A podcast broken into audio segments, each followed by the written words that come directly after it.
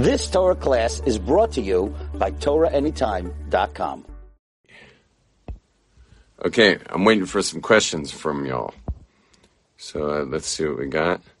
So far, no questions. Oh, what's the difference between right and ring? uh, Ilya asked, what's the difference between right and wrong?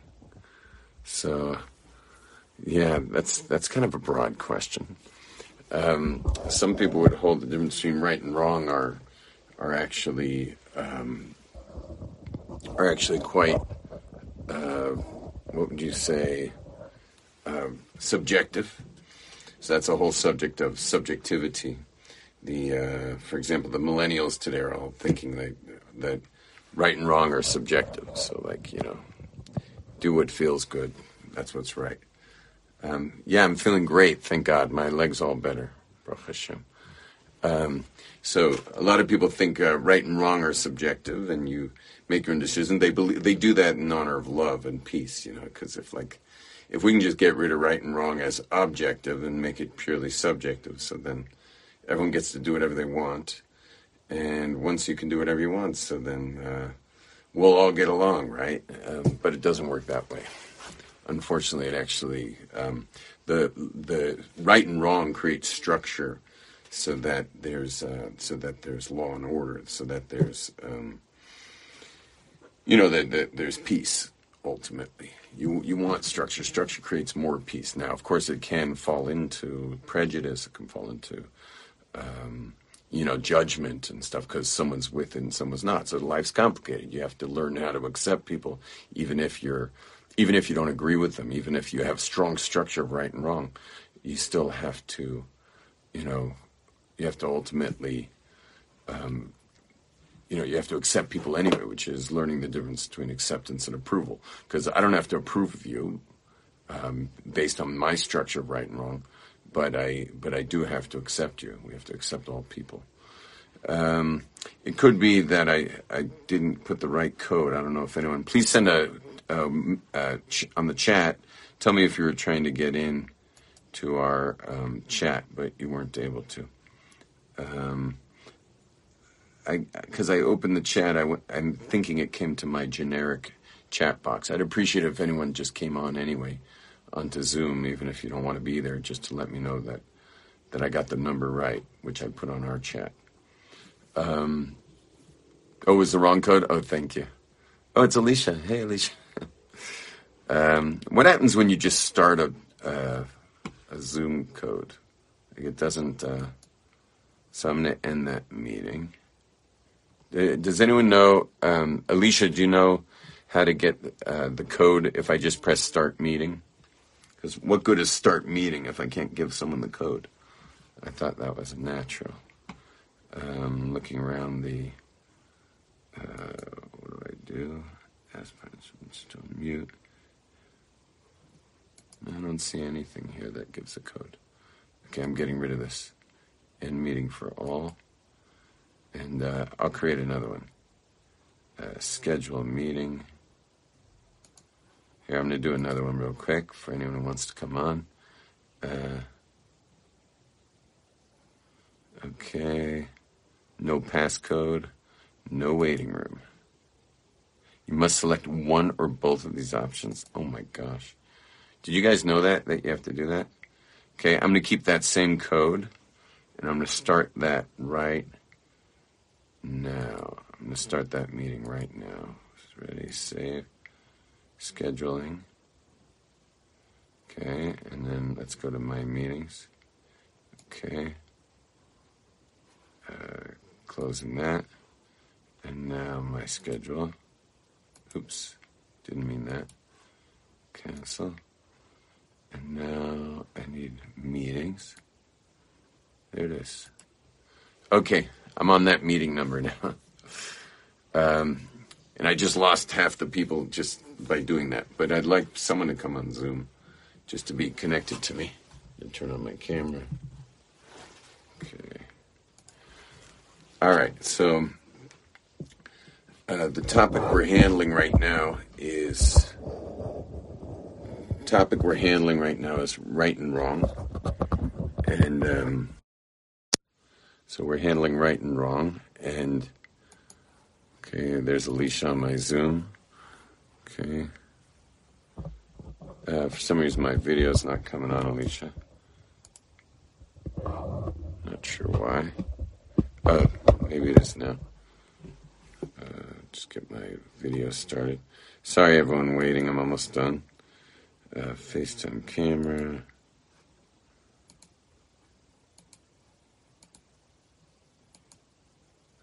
Let's see why my camera's not coming on.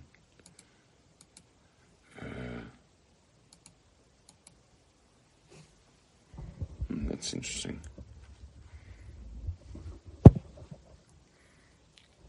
Wow. Uh, uh, sorry, Alicia, my, my camera's not coming on. Uh, let's see if I can hear you on there. Alicia, speak up. Alicia? Uh, he's muted. Okay.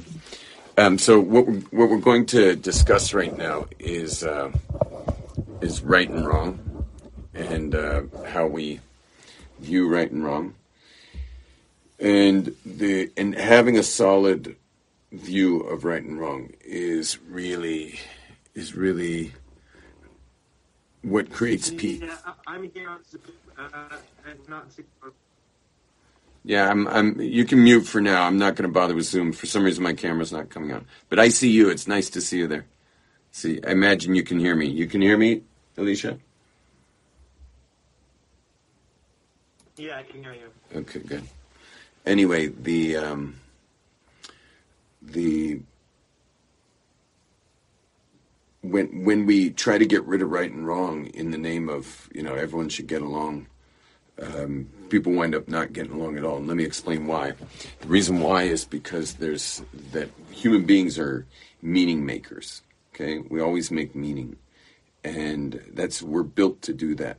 And so, if you want to get rid of all the meaning and just say nothing's meaningful and everything's just purely subjective, you can do that if you want. But it has the major fallback is the major fallout will be that that there's no longer something that is 100% meaningful. There's nothing that you know. So then, after a while, your your your hierarchy of values starts to fall apart.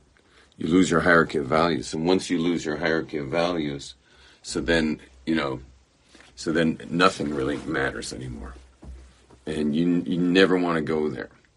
You want you don't want to go there. You don't want to lose your hierarchy of values. Okay, that's always going to be that's always going to be a disaster.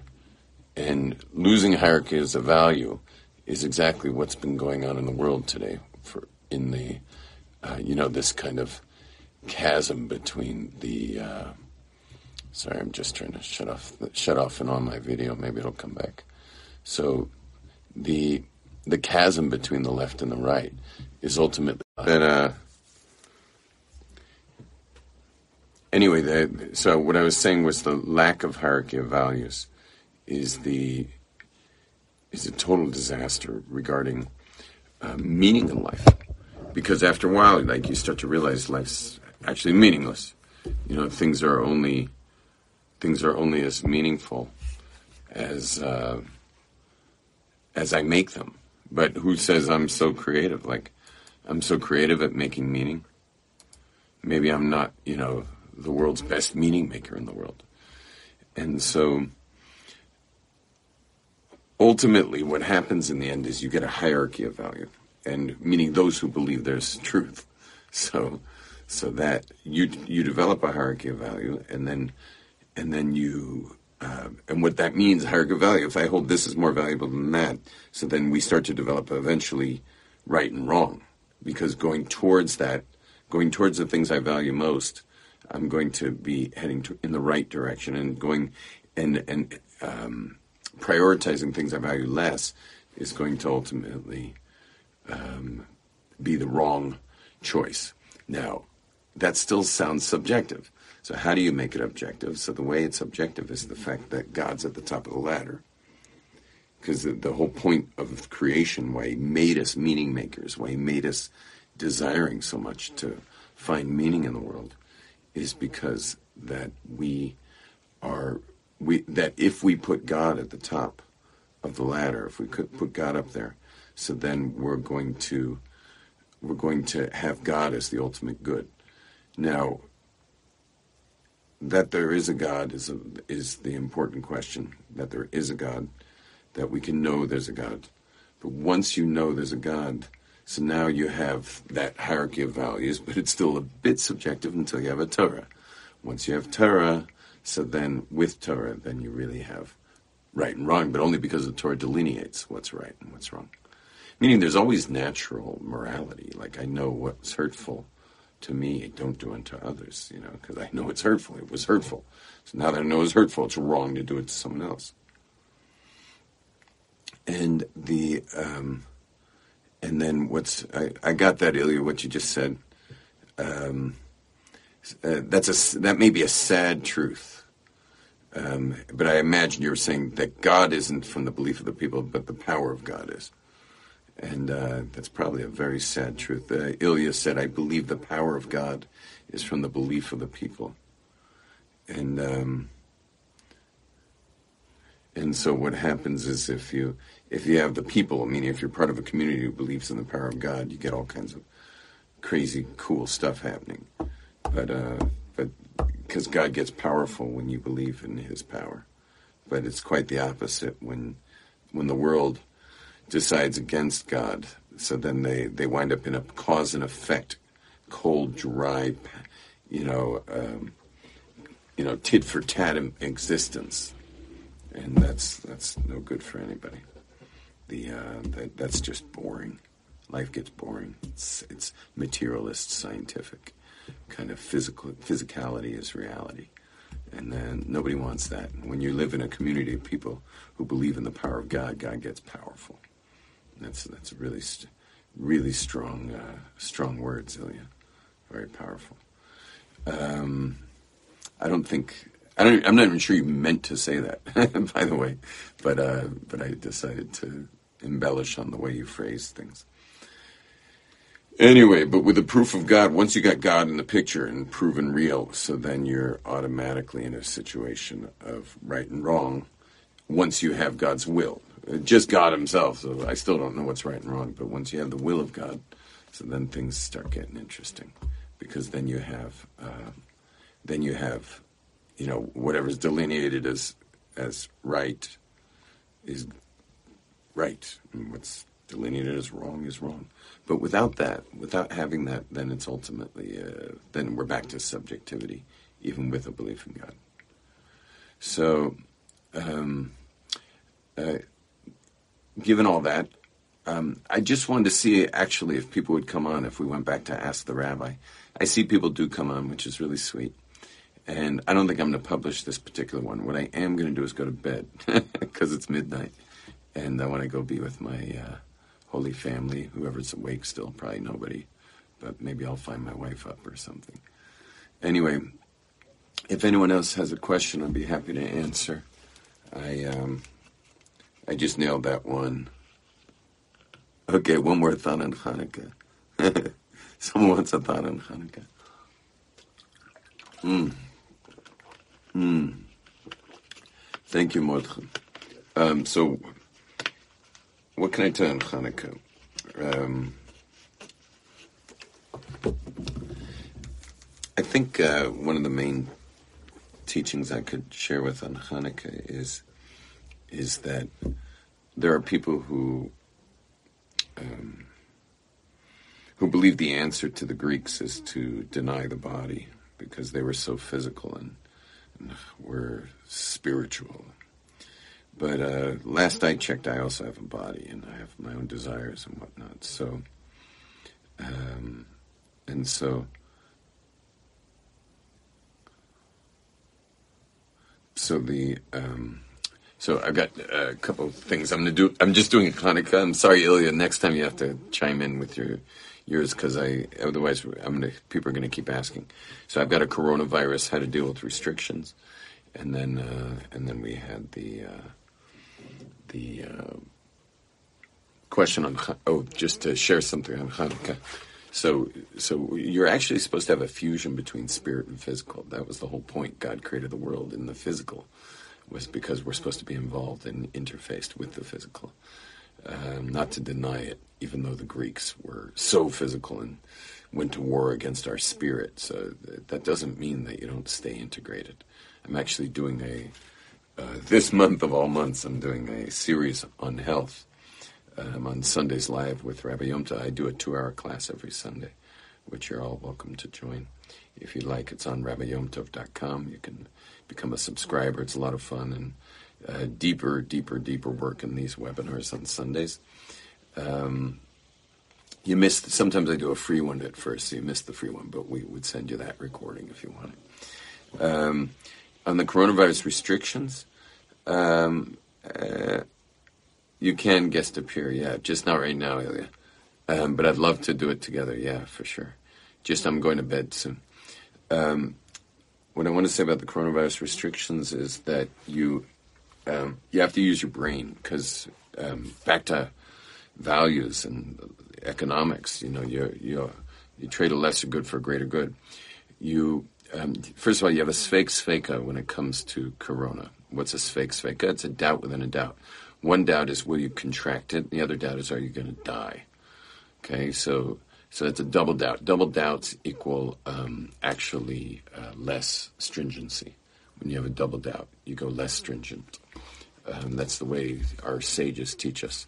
So, so the uh, doubt because we're not sure you'll get it, and even if you get it, who knows if you'll die. Um, so you could just have a cold. Now, what's the opposite? The other side. The other side is that you wind up uh, losing your your actual um, your actual quality of life. So, is it worth having no quality of life but staying alive? And the answer is yeah, for time, maybe Pesach through Shavuos, I'm willing to give up a bit. Um, but what if it just becomes an ongoing thing? So, so what's called too long a time to have lost my uh, quality of life to stay alive? You understand? So how long is that? And and the funny thing is, the older you get, the the older you get, the less life you have left. The, like they tell us, we're supposed to actually, um, you know, the older you are, the more careful you're supposed to be. But it's actually the opposite. The the older you are, the less life you have left. You don't have two years to give up of seeing grandkids and your kids and interacting on the holidays and stuff. It's like you don't have that much time left. What if you, what if you just like, what if you just died, you know, of something else, having just not seen your family for a year and a half? So, so that's a that's a that itself's a disaster. So what I'm basically saying is you got to use your brain. People aren't using their brains with this. People are just like following like sheep and and not a good time to follow like sheep. Think about it. We're tw- we're in the most unstable times in 70 years since World War II. We're in the um, we're in the first time in the 70 years where where um, individuals have given their their um, civil liberties up to government. And and but this is much worse because normally it's just one government. You know, it's Cuba or it's Russia or it's or it's Japan or or it's uh, I don't know. Japan didn't have that. Uh, oh yeah, they probably did a bit in the past, but uh, or it's uh, you know whatever. It's Germany, but here it's the whole globe. The whole entire globe is is going into you know this this government power at the expense of civil civil liberties. That ne- that never goes well when it's one country. The globe, what it's going to happen is the globe is going to wind up giving birth. Period. Like we're going to have a the birth of something very big and probably something very scary. Um, so so it seems that the um, it seems like giving up our civil liberties and following uh, instructions blindly it could be a disaster could could could uh, lead to the end of the world as we know it, the end of our world as we know it. So um, you may take it that that I'm not pro restrictions, although uh, the law is the law, and you got to be careful with that, and and um, you know, and you know, at least in public, keep the rules. Uh, don't be uh, don't don't make fun of things, and don't uh, don't flout the law and wind up in trouble. Um, it's not so simple how to um, how to. Um, oh, that's nice, amazing. Jesse Zalunka. Wow, he was in my class ten years ago. Seymour, ten years ago. Thank you for all your hard work, thoughts, and teachings. Chag Sameach. Thank you. That's very sweet. And by the way, any of you, if you want to know when I'm on live, uh, I know there's certain things you click that whenever on your Facebook that whenever I go live, it will let you know I'm live. Because Facebook does everything it can to not let people know, so that I, I don't know, I don't, I'm so low tech. I, I don't even know what I'm supposed. to, I wouldn't know how to give them the money that they would want to let everyone know I'm live. So um, anyway, anyway, those are my thoughts, and um, and so be very very careful with with coronavirus. Be very careful. Don't you know if you if you come to a point where you realize it's better to die than it's better to die of coronavirus than lose your your value of living, uh, meaning your quality of life. So so then uh, by all means, you know, then then you know at least in private. Uh, whenever you're, you know, anytime you're not going to get busted for not wearing a mask or social distancing, then by all means blow it off. You know, I'm lucky I'm part of the Hasidic community. The Hasidic community kind of lost their patience a long time ago for all this. And they don't have higher numbers, which is really ridiculous because while 33 million Californians are locked down, they seem to be, you know, they've been the most careful and they all seem to be having very little uh, uh, success with it while uh, you know I know the the observant communities are are having very very low numbers, very extremely low numbers, and and there there's no social distancing and there's no masks and and no interest in vaccines. That's for sure. You know, in, meaning at least corona vaccines.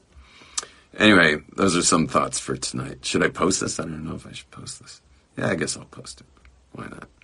Okay, everyone. Blessings and uh, I'll I'll start coming on, please God. People have been asking me to come on, so I'll come on more often. All the best. You've just experienced another Torah class brought to you by TorahAnytime.com.